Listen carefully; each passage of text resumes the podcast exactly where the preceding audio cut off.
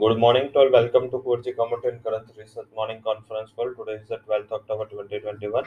शुरुआत करते हैं global commodity and currency update से ग्लोबल कमोडिटीज में कल काफ़ी अच्छी रैली देखने को मिली कल जैसे हमने मॉर्निंग में हाईलाइट किया था क्रूड नेचुरल गैस में कल एक्स्ट्रा ऑर्डिनरी तेज़ी थी हालाँकि हायर लेवल से जैसे 84 84 के ऊपर उसने हाई बनाए, उसके बाद थोड़ा प्रॉफिट बुकिंग था हालाँकि परसों मीन्स फ्राइडे के क्लोज से वैसे भी मार्केट ऊपर बंद है नेचुरल गैस में तेज़ी थी हालाँकि सेकंड हाफ़ में यूएस मार्केट ओपन होने के बाद वहाँ पे थोड़ा प्रॉफिट बुकिंग नेचुरल गैस के प्राइसेस में देखने को मिला। उसके अलावा बेस मेटल्स में लगातार देखे तो पॉजिटिव फैक्टर रहा है। वो पॉजिटिविटी का रीजन था कि चाइना है वो लगातार अपनी कैपेसिटी शट कर रहा है।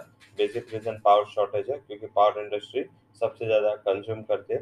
आ, तो इस हिसाब से देखे तो पावर इंडस्ट्री मीन्स के पावर सबसे ज़्यादा कंज्यूमर मेटल इंडस्ट्री तो मेटल इंडस्ट्री में अगर चाइना रोक लगाता है तो ग्लोबल शॉर्टेजेस का आ, काफ़ी खतरा है बेस मेटल्स में तो ये सबसे बड़ा रीजन है। हालाँकि डिमांड अगर लेग क्लस्टर रही चाइना से इंपोर्ट लेग क्लस्टर रहा तो वो नेगेटिव फैक्टर भी बट वो अभी जो रिसेंट है आ, वो है supply concern supply concern metals में भी आ, इसमें बेस मेटल्स में निकल एंड एल्यूमिनियम इस दो कॉमोडिटीज है जिसमें काफ़ी टाइम से सप्लाई का प्रेशर बना हुआ है।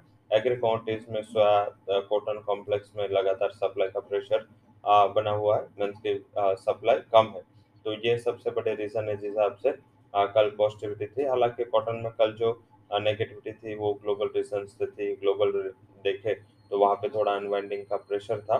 बट आज लग रहा है कि थोड़ा गेप अप होगा। हालाँकि फिर भी लगातार हायर लेवल से थोड़ा, क्योंकि इंडिया में अराइवल चालू हो चुके हैं तो आई थिंक उसका प्रेशर डोमेस्टिक कपास के प्राइजेस में रहेगा।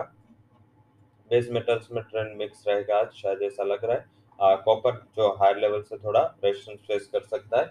कल लीड आउट अंडर परफॉर्मर था, आज थोड़ा वहाँ पे स्टेबिलिटी दिख सकती है। तो ये कॉमोडिटीज का स्ट्रेटेजी था करेंसी में। यूएसडी बाय रेस सेल यही सिनारियो डॉलर इंडेक्स लगातार आप बढ़ रहा है। 94.10 से 94.40 चल गया।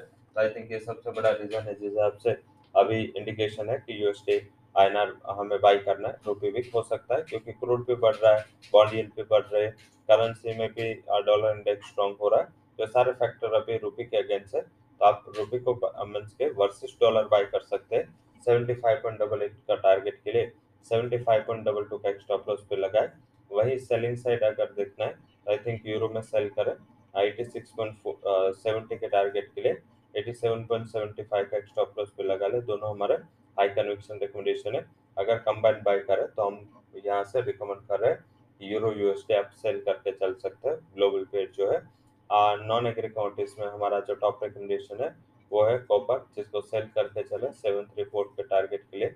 Seven double four would be stop loss and agri counters से हमारा जो टॉप कन्विक्शन रिकमेंडेशन है वो है स्वाद बिन जिसमें सेल करके चले फाइव फोर टू ज़ीरो के करीब स्टॉप लॉस लगाए around five double three four का एंड स्टॉप लॉस लगाए फाइव फोर सिक्स एट का एंड टारगेट हो सकता है फाइव डबल थ्री फोर तो आई थिंक ये आ, दो स्ट्रेटेजी एग्रो फ्रंट से रहेगी जिसमें सेकंड जो हमने रिकमेंड किया वो है कपास कपास में सेल करें आप वन सिक्स एट फोर के करीब one six five two would be target one six nine eight would be stop loss तो ये तीनों स्ट्रेटेजी एग्रेंड नॉन एग्रेसर रहेगी एंड यूएसडे एंड यूरो में हमारी टॉप रिकमेंडेशन रहेगी from currency front so that's all recommendation from court commode and currency research for visit our website thank you to all for joining conference